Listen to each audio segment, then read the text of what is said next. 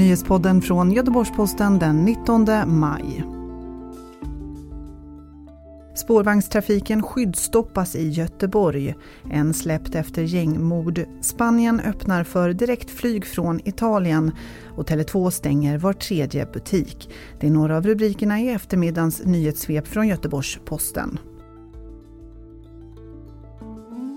Men vi börjar med det senaste om coronaläget. Totalt är vi nu uppe i 4,8 miljoner fall i världen. 318 000 människor har avlidit med covid-19.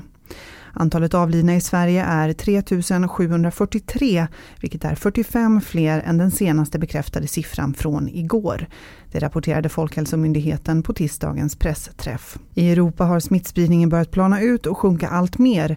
I Sverige finns det nu 30 799 bekräftade fall, varav 422 har anmälts det senaste dygnet. Det berättade Sara Byfors, enhetschef på Folkhälsomyndigheten idag. På landets intensivvårdsavdelningar vårdas just nu 383 patienter för covid-19 och inflödet av nya patienter ser ut att ha stabiliserat sig. För femte dagen i rad låg antalet som vårdas på IVA under 400 enligt Socialstyrelsens Taha Alexandersson. På andra sjukhusavdelningar än IVA vårdas just nu 1520 patienter för covid-19. All spårvagnstrafik i Göteborg stoppas från och med idag klockan tre.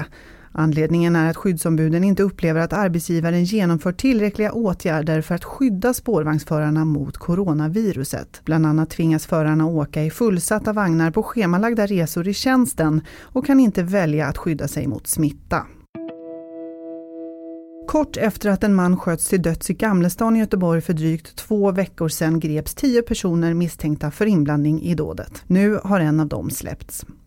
Det var på söndagskvällen den 3 maj som polisen larmades till Gamlestan efter att en man skjutits med flera skott. Mannen som var i 30-årsåldern och som enligt polisen haft en central roll i ett kriminellt nätverk dog av sina skador. Och nu meddelar Åklagarmyndigheten i ett pressmeddelande att en av dem har försatts på fri fot. I samma pressmeddelande framgår att misstanken mot den personen har försvagats men inte formellt avskrivits. För övriga nio har åklagaren lämnat in en begäran om åtalsförlängning. Spanien tar bort det förbud för direktflyg och fartyg från Italien som infördes den 11 mars för att stoppa spridningen av coronaviruset. Lättnaderna kommer efter att dödssiffran som rapporterats med anledning av covid-19 minskat betydligt.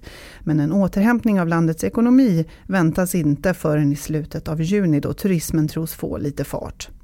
När utbrottet var som värst i Spanien dog hundratals människor varje dag. I måndags rapporterade landet 59 döda det senaste dygnet, vilket är den lägsta siffran på två månader.